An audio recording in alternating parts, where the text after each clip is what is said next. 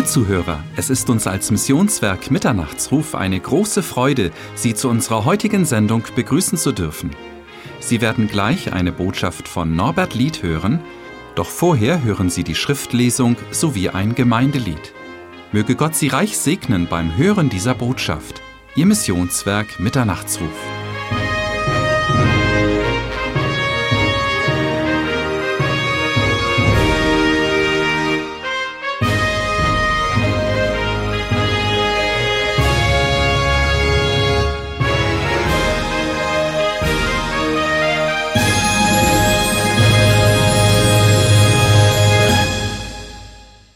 Jerusalem, Bindestrich Beweis göttlicher Macht. Das ist das Thema von heute Morgen, zu dem uns Norbert das Wort weitergeben wird. Jerusalem, Beweis göttlicher Macht. Wir wollen uns erheben und ich lese aus dem Wort Gottes. Matthäus 23, Verse 37 bis 39 und Matthäus 24, die Verse 1 und 2. Jerusalem, Jerusalem, die du tötest die Propheten und steinigst, die zu dir gesandt sind. Wie oft habe ich deine Kinder versammeln wollen, wie eine Henne versammelt ihre Küchlein unter ihre Flügel, und ihr habt nicht gewollt. Siehe, euer Haus soll euch Wüste gelassen werden. Denn ich sage euch, ihr werdet mich von jetzt an nicht sehen, bis ihr sprechet, gelobt sei, der da kommt im Namen des Herrn. Und Jesus ging hinweg von dem Tempel, und seine Jünger traten zu ihm, dass sie ihm zeigten des Tempels Gebäude. Er aber sprach zu ihnen, Seht ihr nicht das alles? Wahrlich, ich sage euch, es wird hier nicht ein Stein auf dem anderen bleiben, der nicht zerbrochen werde.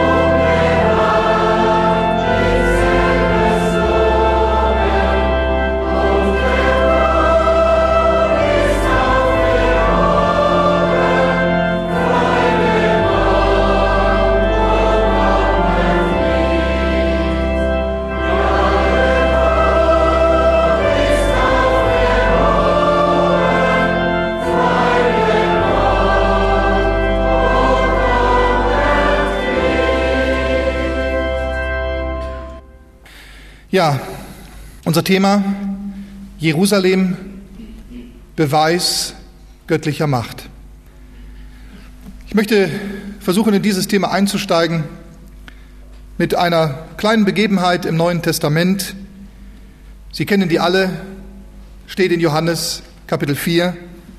Jesus kam einmal mit seinen Jüngern in eine Stadt namens Sicha. Diese Stadt lag in Samaria.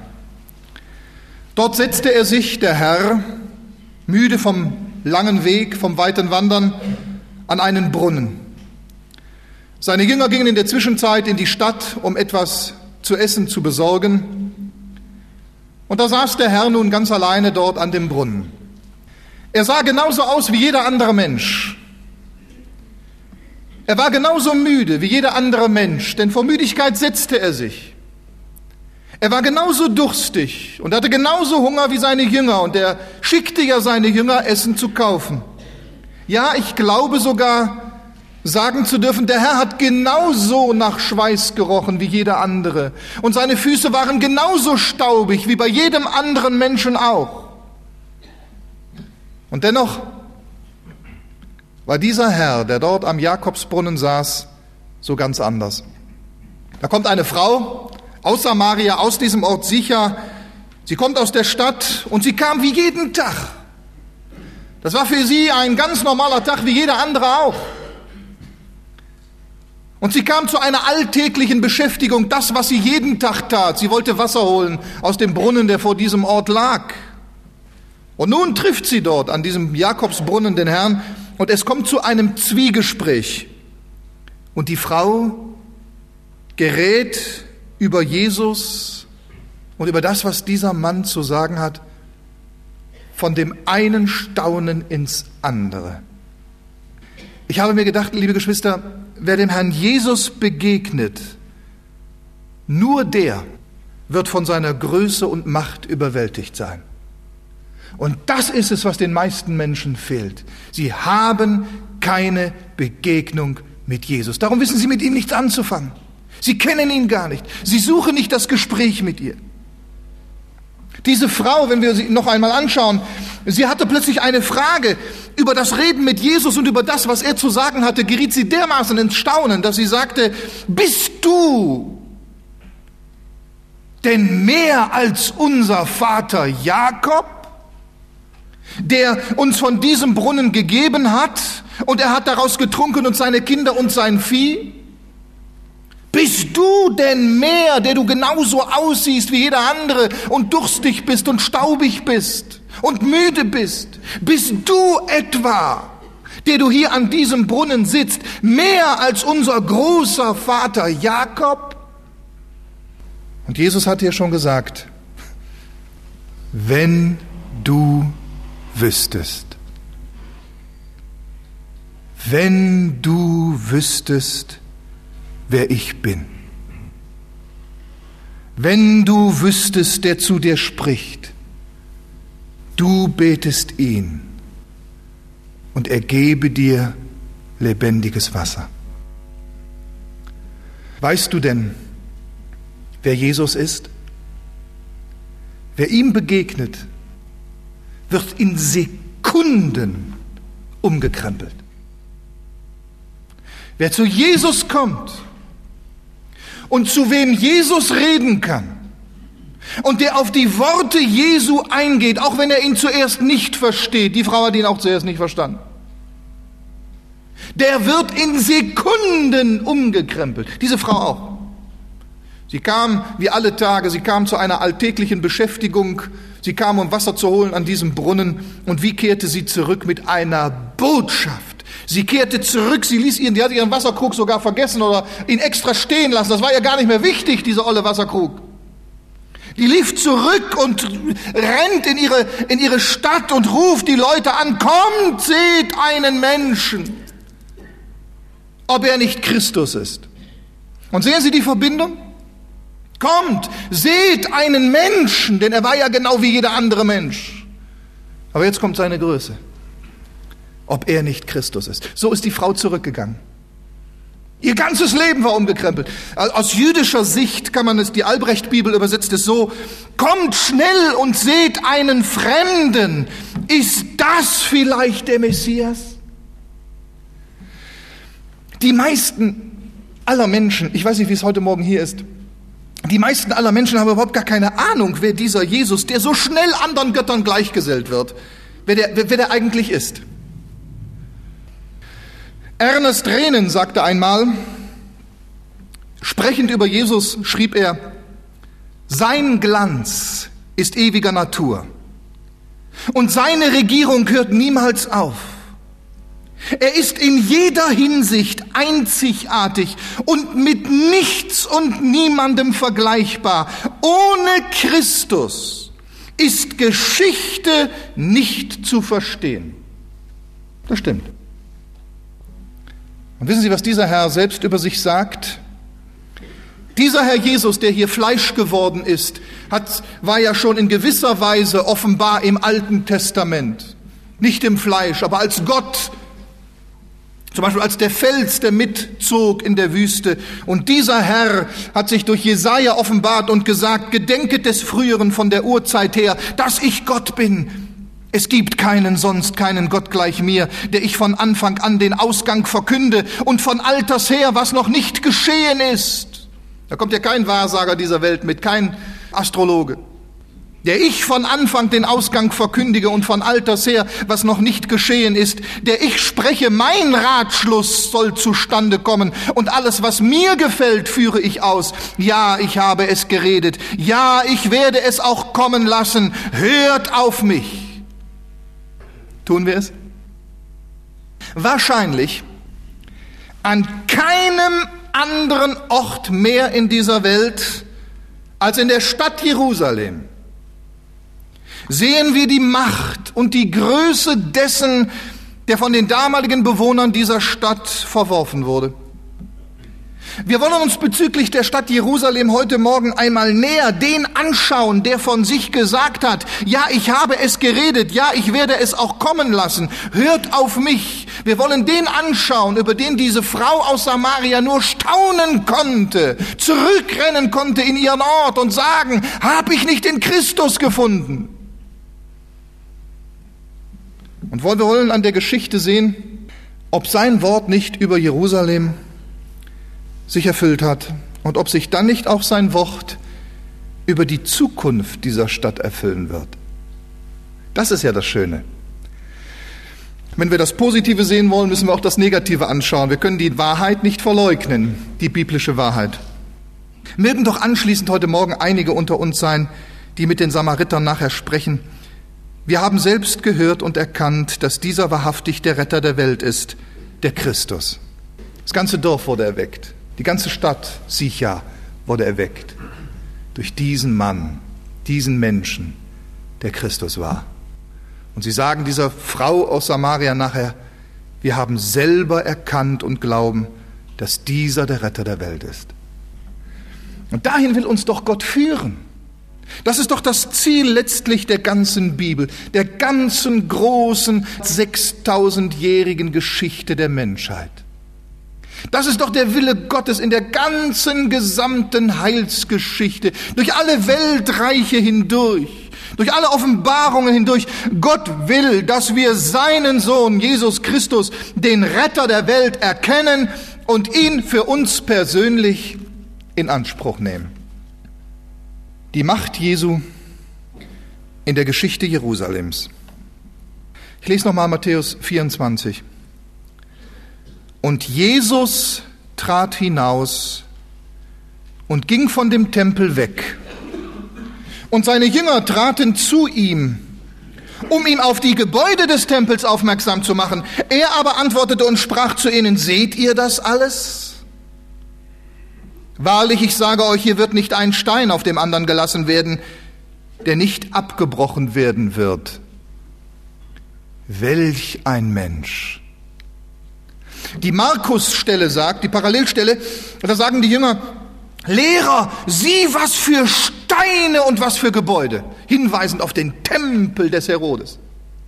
Und die Lukas-Stelle sagt, und als einige von dem Tempel sagten, dass er mit schönen Steinen und Weihegeschenken, Kleinoden geschmückt sei, sprach er, diese Dinge seht ihr? Etwas haben sie nicht gesehen. Und er macht sie aufmerksam. Diese Dinge seht ihr? Tage werden kommen, in denen nicht ein Stein auf dem anderen gelassen wird, der nicht abgebrochen werden wird. Wissen Sie, was mich an diesem Versen am meisten erschüttert hat? Und Jesus trat hinaus und ging von dem Tempel weg. Und die Jünger machen ihn aufmerksam. Oh, was für ein Bau! die Steine und wie der geschmückt ist. Der kolossale herodianische Tempel, der zweite Tempel der Geschichte Israels. Diese Dinge seht ihr? Was haben sie nicht gesehen? Und Jesus trat hinaus und ging von dem Tempel weg. Israel und die Jünger haben zu diesem Zeitpunkt die ganze Tragik dieses Geschehens noch gar nicht begriffen. Das, was Jesus hier tat, liebe Freunde, das, was Jesus hier sagte, war ein heilsgeschichtliches Handeln im Blick auf die vorhergehenden Verse. Denn der Hans-Jörg hat das insgesamt gelesen. Unmittelbar die Verse vorher heißt es, in Matthäus 23, die letzten Verse, Jesus kam vom Ölberg, er sieht seine Stadt und er weint und er klagt. Jerusalem, Jerusalem, die da tötet die Propheten und steinigt, die ihr gesandt sind. Wir müssen das im Zusammenhang lesen. Wie oft habe ich deine Kinder versammeln wollen? Also wer ist dieser Mensch? Wer ist dieser Christus? Er war schon bei den Propheten unter seinem Volk. Zur Zeit Mose war er schon unter seinem Volk. Er war es, der Israel durch die Wüste geführt hat. Wie oft habe ich deine Kinder versammeln wollen, wie eine Henne ihre Küken versammelt unter ihre Flügel, und ihr habt nicht gewollt. Nicht nicht gekonnt, nicht gewollt. Siehe, euer Haus wird euch öde gelassen. Denn ich sage euch, ihr werdet mich von jetzt an nicht sehen. Was sagt er? Euer Haus wird euch öde gelassen. Warum? Ihr werdet mich von jetzt an nicht mehr sehen bis ihr sprecht, gepriesen seid ihr, der kommt im Namen des Herrn. Und dann heißt es im gerade anschließenden Satz, und Jesus trat hinaus und ging von dem Tempel weg. Unwahrscheinlich ergreifend. Der Satz, siehe, euer Haus wird euch öde gelassen, fand bereits hier seine prophetische Erfüllung und nur etwa 40 Jahre später, im Jahre 70 nach Christus, seine Haupterfüllung. Ihr werdet mich von jetzt an nicht mehr sehen. Was bedeutet das denn? Haben Sie ihn dann von diesem Tag an nicht mehr gesehen? Er war doch noch da. Aber das deutet darauf hin, dass der Herr Jesus Christus als Gott, der ja wahrer Gott gewesen ist, hier etwas ganz Entscheidendes getan hat in Bezug der Heilsgeschichte Israels. Er hat den Tempel verlassen. Er hat gesagt, das Haus wird euch öde gelassen werden, denn ihr werdet mich von jetzt an nicht mehr sehen. Das deutet auf das, was er ist und auf das, was hier geschah. Jesus Christus ist die von Gott eingesetzte Herrlichkeit des Tempels und die von Gott eingesetzte Herrlichkeit Israels. Es gibt keine andere Herrlichkeit für Israel als die des Messias. Nur in ihm hat Israel eine Zukunft und ein Recht zu existieren. Und etwa 1500 Jahre vorher, als die Herrlichkeit Gottes in die Stiftshütte einzog und später in den Tempel Salomo, so war das nichts anderes als die Gegenwart des Herrn im alten Bund. Und als der weise Simeon den Herrn als Kind, das ist die Weihnachtsgeschichte, als der weise Simeon den Herrn als Kind auf den Armen trägt und ihn segnet und die Eltern segnet, spricht dieser Mann äh, erfüllt mit dem Geiste Gottes. Er ist ein Licht zur Erleuchtung der Nationen und zur, zur Herrlichkeit seines Volkes Israel. Johannes ruft zu Beginn seines Evangeliums im Johannesevangelium Kapitel 1 aus und wir sahen seine Herrlichkeit. Petrus überwältigt von dem Geschehen auf dem Berg der Verklärung, welches ein prophetisches Geschehen auf die Wiederkunft Jesu war, ruft nachher in seinem Brief aus, denn wir sind nicht klugen Fabeln gefolgt, da wir euch kundgetan haben, die Kraft und Zukunft, Luther sagt Ankunft unseres Herrn Jesus Christus, sondern wir haben seine Herrlichkeit selber gesehen. Haben seine Herrlichkeit selber gesehen.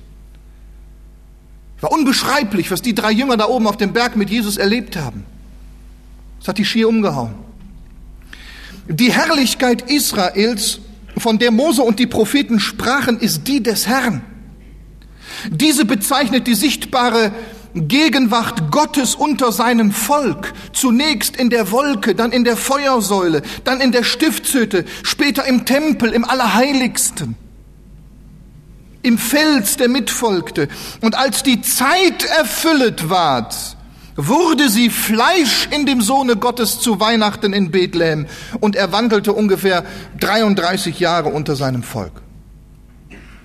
Oder vielleicht auch länger. Israel hatte nicht auf ihn hören wollen, ihn verstoßen und sie haben ihn sein Recht aberkannt. Er starb als einer, der nichts mehr hatte, sagt Daniel Kapitel 9, Vers 26. Sie haben ihm alles weggenommen.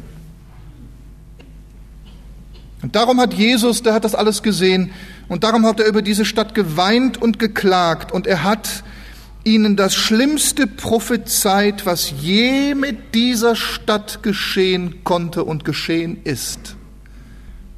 Euer Haus wird euch öde gelassen, ihr werdet mich von jetzt an nicht sehen. Und Jesus trat hinaus und ging von dem Tempel weg. Hier erfüllte sich genau das, was der Prophet Hesekiel schon 600 Jahre vorher in einer göttlichen Vision geoffenbart worden ist. In Hesekiel Kapitel 9, Kapitel 10 und Kapitel 11, das können wir natürlich jetzt nicht lesen, sieht Hesekiel prophetisch, wie die Herrlichkeit Gottes den Tempel Jerusalem verlässt, aufgrund der Verunreinigung des Tempels. War ja zum Kaufhaus geworden. Und den Herrn, der den Tempel heiligt, den hat man nicht mehr geachtet. Und da sagt, Hesekiel ist erschüttert von dieser Vision und er schreibt zum Beispiel in Hesekiel 10, Vers 4, da erhob sich die Herrlichkeit des Herrn von dem Cherub weg auf die Schwelle des Hauses. Und später in Kapitel 11, 23 sagt er noch einmal, und die Herrlichkeit des Herrn stieg auf, mitten aus der Stadt hinweg. Und jetzt, 600 Jahre später, und Jesus trat hinaus und ging von dem Tempel weg. Das war die Herrlichkeit. Das war die Herrlichkeit. Und das war der tiefste Sturz, den Jerusalem je erleben konnte.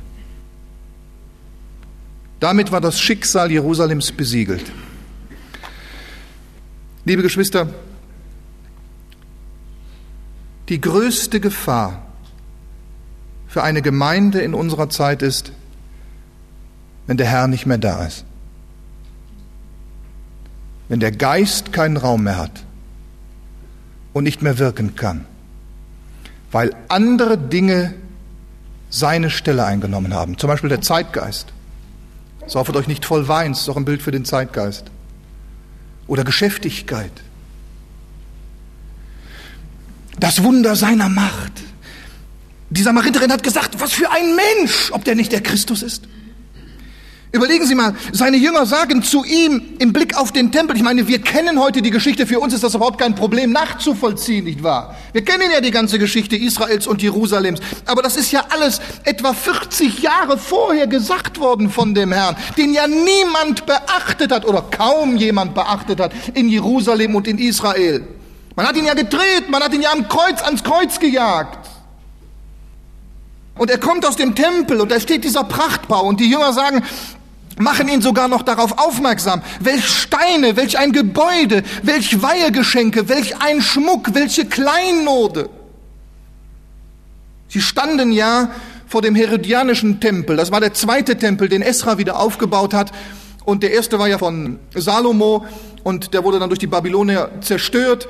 Und dann kamen unter Medo-Persien kamen die Israeliten zurück aus der Gefangenschaft und bauten dann den zweiten Tempel auf unter Esra. Und Herodes der Große, das war der Kindermörder übrigens dieser, nicht wahr? Der hat den Tempel dann total umgebaut. Das ist dann der sogenannte zweite Herodianische Tempel gewesen. Und über diesen Bau heißt es, Herodes investierte unvorstellbare Mittel in das gigantische, sich schier ins unermesslich steigende Bauunternehmen. Tausende von Arbeitern kamen dabei zum Einsatz. Nach vielen Jahren stand ein Prachtwerk da, das zu den Weltwundern der Antike zählte. Im Talmud heißt es, Wer den Tempel aus der Zeit von Herodes nicht gesehen hat, der hat noch nie ein herrliches Bauwerk gesehen. Jerusalem stieg durch die Bauunternehmungen Herodes zu Pracht und Größe auf, die ihr Weltruhm einbrachten. Die Krönung von allem aber war der Tempel. Josephus Flavius, der Historiker der Juden im ersten Jahrhundert nach Christus, schreibt über diesen Tempel, das Äußere des Tempels wies alles auf, was das Herz und Auge staunen lässt. Denn über und über war der Tempel mit Goldplatten umhüllt. Und wenn die Sonne aufging, dann gab er einen Glanz wie Feuer von sich, so dass der Beschauer, auch wenn er absichtlich hinsah, sein Auge wie von den Strahlen der Sonne abwandte. Tatsächlich hatten die Fremden, die sich Jerusalem näherten, den Eindruck eines Schneegipfels, denn wo er das Gold entbehrte, da war er leuchtend weiß. Unwahrscheinlich, nicht? Dieser herodianische Tempel hatte auf der Südwestecke, das habe ich nachgelesen, Steine in einer Größe von mehreren Dutzend Tonnen. Den größten Stein fand man auf der Westseite, 13,6 Meter lang, ein Stein. 3,5 Meter hoch, 4,6 Meter breit und er wog 570 Tonnen. Im Vergleich dazu, der größte Stein der, der Cheops-Pyramide in Giza wiegt lediglich 20 Tonnen. Können wir uns hier vorstellen, im Blick auf dieser Geschichte und dieser Tatsache, dass der Jünger sagt, im Blick auf den Tempel, und als er aus dem Tempel heraustrat, sagte einer seiner Jünger zu ihm, Lehrer, sieh, was für Steine und was für Gebäude.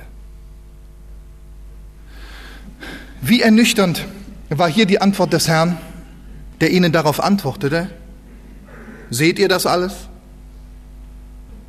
Wahrlich, ich sage euch, hier wird nicht ein Stein auf den anderen bleiben, der nicht abgebrochen werden wird.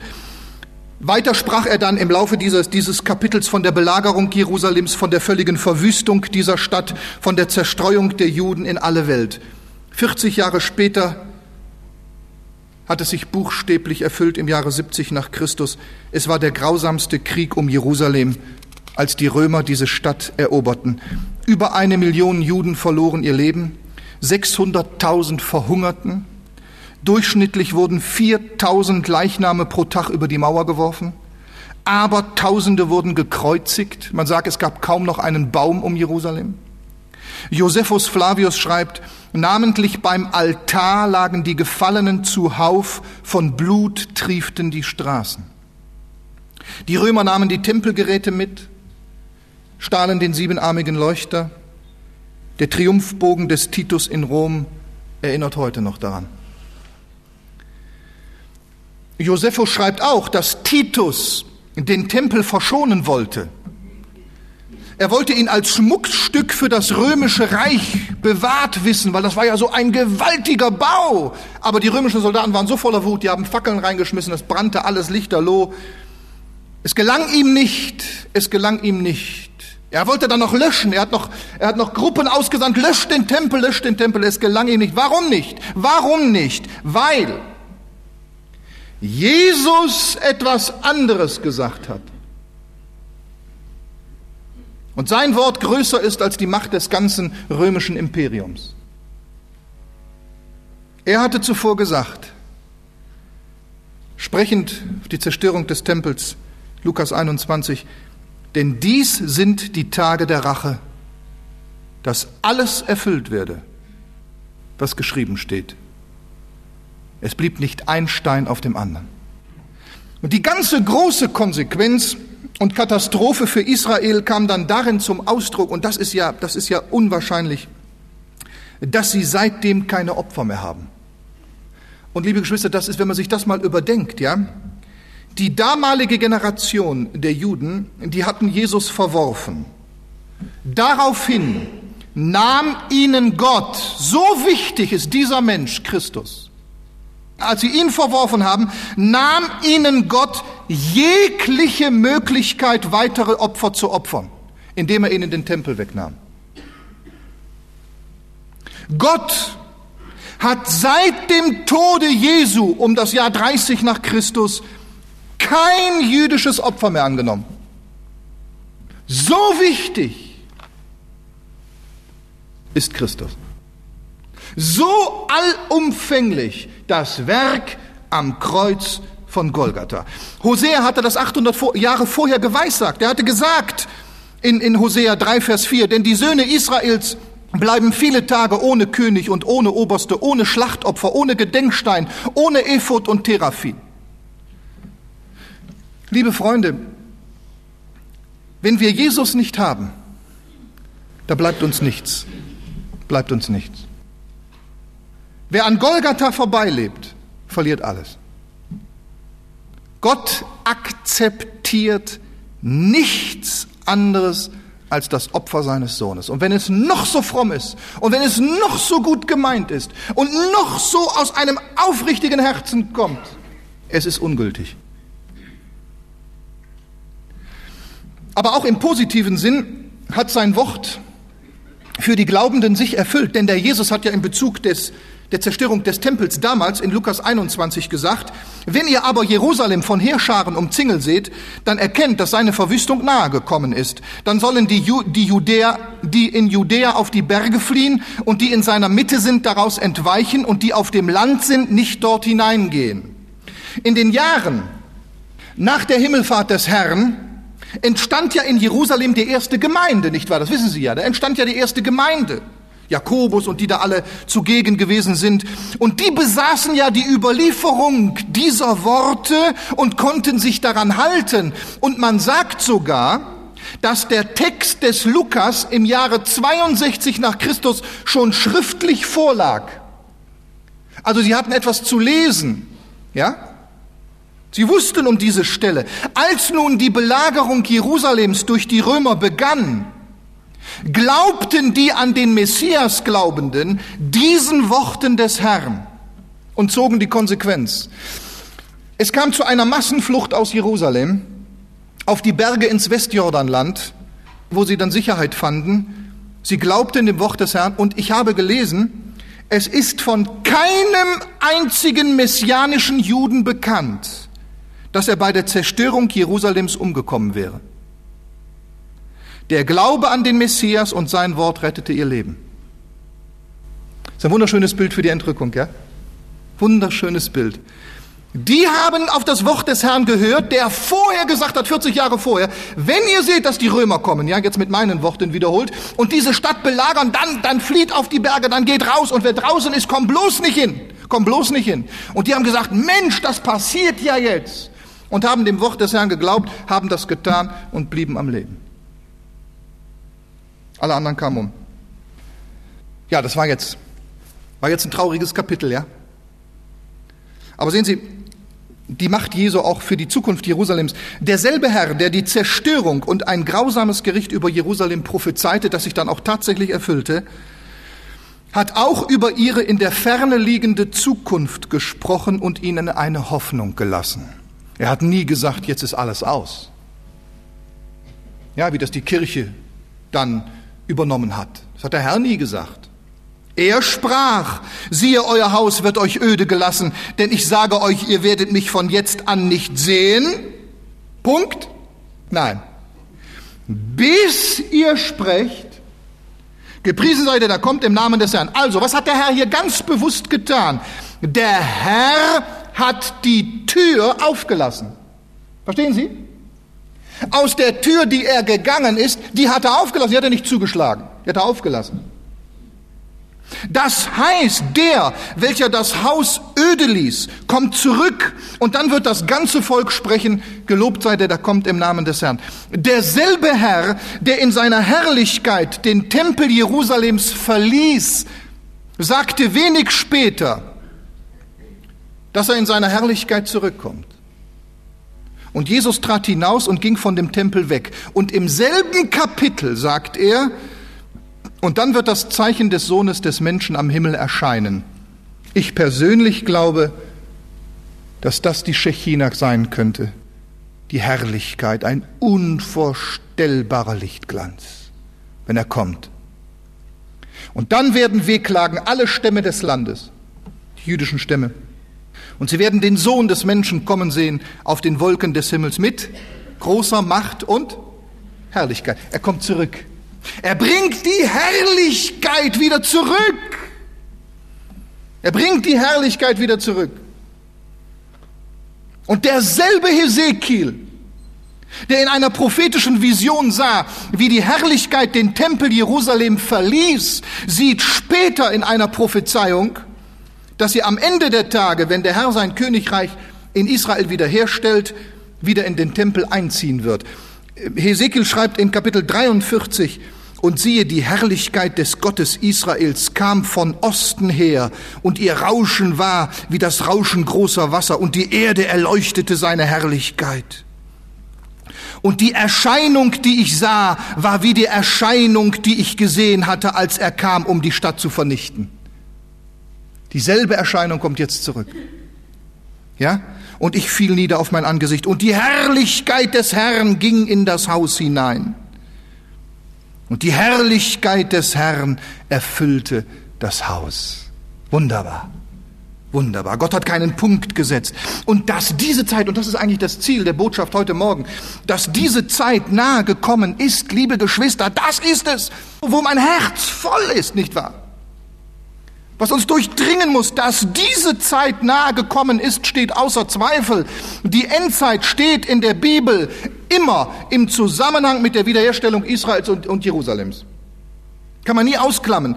Und, und darin sind wir weit fortgeschritten. Wir stehen heute nämlich in der Erfüllung aus Lukas 21, 24, wo der Herr dann seinem Volk sagt, und sie werden fallen durch die Schärfe des Schwertes und gefangen weggeführt werden unter alle Nationen, 70 nach Christus. Und Jerusalem wird zertreten werden von den Nationen, eben durch die Römer, 70 nach Christus, bis die Zeiten der Nationen erfüllt sein werden. Was passiert dann? Das Wörtchen bis ist unwahrscheinlich wichtig.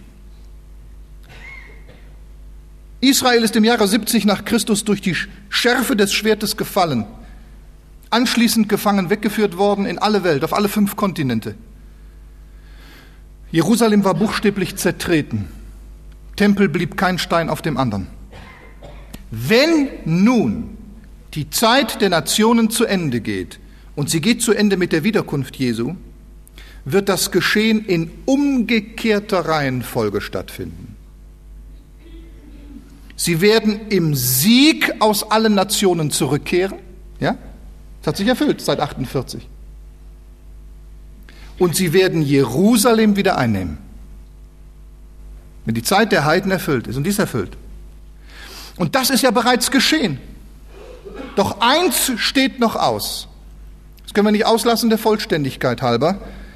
Das ist das allerletzte Ereignis vor der Wiederkunft Jesu. Jerusalem wird noch einmal in einem letzten Kampf angegriffen werden. In einem allerletzten Kampf. Und ich glaube sagen zu dürfen, liebe Geschwister, dass wir heute in der Zeit leben, die der Heilige Geist beschreibt in 1. Thessalonicher Kapitel 5, Vers 3. Wir müssen ja nur nach Jerusalem gucken, die Zeitungen lesen. Wenn sie sagen, Friede und Sicherheit. Dann kommt das letzte Ereignis. Dann kommt ein plötzliches Verderben über sie, wie die Geburtswehen über die Schwangere, und sie werden nicht entfliehen. Ich habe nachgelesen, dieser Vers kann vom Urtext, vom Griechischen her, auch so übersetzt werden, wenn sie, also die Juden, Jerusalem, Israel, wenn sie dauernd immer wieder sagen, Friede, wenn sie dauernd immer wieder sagen Friede. Also die Zeit vor der bevorstehenden größten Katastrophe in Israel soll so gekennzeichnet sein, dass Israel immer vom Frieden redet. Wer könnte leugnen, dass das heute nicht der Fall ist? Vermögen wir zu erkennen, in welch aktuellen Zeitspanne wir leben? Schlussendlich wird es dann heißen, Hosea hat ja gesagt, denn die Söhne Israel bleiben viele Tage ohne König, ohne Obersten, ohne Schlachtopfer, jetzt schon bald 2000 Jahre seit der Zerstörung, ohne Gedenkstein, ohne Ephod und Teraphim. Danach, das ist ja auch kein Punkt, ja, es geht ja dann weiter in Vers 5, danach werden die Söhne Israels umkehren, um den Herrn, ihren Gott, aufsuchen und David ihren König, und sie werden sich bebend zum Herrn wenden und zu seiner Güte am Ende der Tage. Also der Herr hat keinen Punkt gesetzt, so wie sich die Prophetie seines Wortes in der Geschichte erfüllt hat, genauso wird sie sich über die Zukunft Jerusalems erfüllen. Und das bedeutet auch für uns Konsequenten. Lassen Sie mich das noch am Schluss sagen, liebe Geschwister. Mit einem Herz voller Liebe möchte ich das tun. Gegen mich selbst richtend. Die damaligen Juden sahen den Tempel, aber sie hatten keinen Blick für den, der den Inhalt des Tempels ausmacht. Man sah die Steine, aber nicht den, der den ganzen Bau hält. Man sah den Schmuck und das Gold und die Kleinode, aber nicht die Herrlichkeit des Herrn. Der Tempel war zu einem Geschäftshaus geworden. Nicht mehr ein Ort der Anbetung und Versöhnung. Es war ein Tempel ohne Jesus und es blieb ihnen nichts. Der Herr ist dann damals aus dem Tempel Jerusalems gezogen, um in den Tempel der Gemeinde zu ziehen. Gestern, als wir Generalversammlung hatten, sagte noch jemand und las die Stelle aus dem Römerbrief, durch Israels Fall ist uns das Heil widerfahren. Es ist Teil göttlicher Heilsgeschichte. Bittere Not und das bittere Leid Israels ist uns zum Segen geworden, bis die Zeit der Heiden voll ist. Der Tempel des Heiligen Geistes sind jetzt wir, bist du und ich. Und lassen Sie mich die praktische Frage stellen, bist du geprägt von der Herrlichkeit des Herrn? Oder bist du ein Abbild dieser Welt? Heute wird nämlich folgende Tendenz immer deutlicher. Das geht uns alle an. Je mehr wir der Wiederkunft des Herrn uns nahen, diejenigen, die mit der Nachfolge im völligen Gehorsam ernst machen, werden tiefer geheiligt und dringen tiefer durch. Diejenigen, die Kompromisse eingehen, denen entzieht sich die Herrlichkeit des Herrn. Das hat er verheißen. Das hat er verheißen. Er hat dem Daniel gesagt im letzten Kapitel, viele werden gereinigt, geläutert und bewährt. Und die Gottlosen werden gottlos Wesen führen. Und die Gottlosen werden es nicht achten, aber die Verständigen werden es achten. Und in Offenbarung, dem letzten Kapitel, sagt der Herr, wer böse ist, der sei fernerhin böse. Und wer unrein ist, der sei fernerhin unrein. Wer aber fromm ist, der sei fernerhin fromm. Und wer heilig ist, der sei fernerhin heilig. Es scheiden sich die Geister immer deutlicher. In manchen Gemeinden und Gläubigen bröckelt alles ab, langsam aber sicher, unbemerkt, weil Jesus und sein Wort nicht mehr der Mittelpunkt ist. Da werden Steine zerbrochen, weil seine Herrlichkeit nicht mehr halt. Es ist keine Kraft mehr da zur Wiedergeburt. Streit und Parteiungen nehmen den Raum ein. Anstelle von Jesus treten Dogmen. Anstelle von Jesus treten Personenkult. Anstelle von Jesus tritt der Modernismus. Und der Tempel wird zum Geschäft, zum Kaufhaus. Das müssen wir uns in aller Ehrfurcht sagen, mit zitterndem Herzen. Wo das Evangelium zum Geschäft wird, geht der Herr weg. Da macht der Herr nicht mit. Sonst aber, wenn es uns um das Evangelium geht, wird er immer mit uns sein. Bis ans Ende der Tage. Wie steht es mit dir, lieber Freund? Bist du noch ein Tempel des Heiligen Geistes? Oder bist du dabei, ihn zu verderben und verdorben zu werden? verdirbst dich vielleicht selbst durch Sünde, durch Gebetslosigkeit, durch Vernachlässigung des Familienlebens. Die Bibel sagt, wer sich nicht um seine Familie kümmert, ist schlimmer als ein Heide. Falsche Motivation. Wie ist es mit christlichen Kindern? Sind sie dem, was ihre Eltern sagen, noch gehorsam? Ist nicht mehr modern, klingt gar nicht modern heute, nicht wahr? Ist aber biblisch. Das Allerschlimmste, das der damaligen Generation in Israel war, nicht, dass sie nicht konnten, aber dass sie nicht wollten. Ich schließe mit dem Vers, Jerusalem, Jerusalem, wie oft habe ich deine Kinder versammeln wollen, wie eine Henne ihre Küken versammelt unter ihre Flügel, und ihr habt nicht gewollt. Im Grunde genommen ist das der Haken in unserem Leben, nicht wahr? Nicht, dass wir nicht können. Damit wird der Herr fertig. Das können wir ihm sagen. Herr, ich kann nicht. Ich, du siehst, ich falle da immer wieder rein und so. Damit wird der Herr fertig. Das Problem ist, dass wir nicht wollen. Willst du denn? Der Herr möge sie segnen. Amen. Oh Gott, zünd ein Feuer drin an, mach mich willig zu leben für dich. Schließ mein Ohr auf für dich, dass ich dich hören kann und im Kampf für dein Reich brauche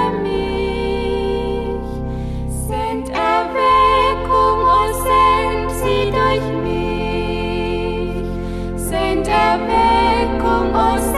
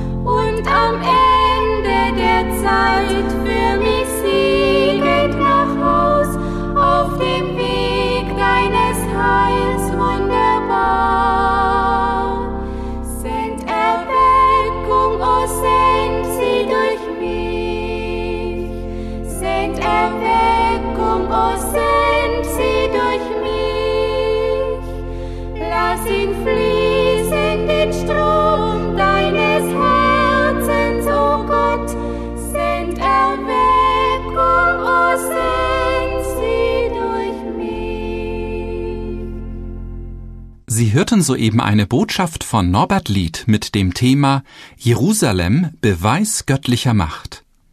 Wir hoffen, dass es Sie innerlich angesprochen hat. Falls Sie noch Fragen haben oder sich seelsorgerlich helfen lassen wollen, möchten wir Sie von ganzem Herzen ermutigen, doch Kontakt mit uns aufzunehmen. Direkt im Anschluss an diese Sendung haben wir noch wichtige und interessante Informationen für Sie betreffend Verlagsinfos, Veranstaltungen des Missionswerkes Mitternachtsruf, vielleicht ganz in Ihrer Nähe, Kontakt bzw. Bestellmöglichkeiten und anderes mehr. Deshalb bleiben Sie dran.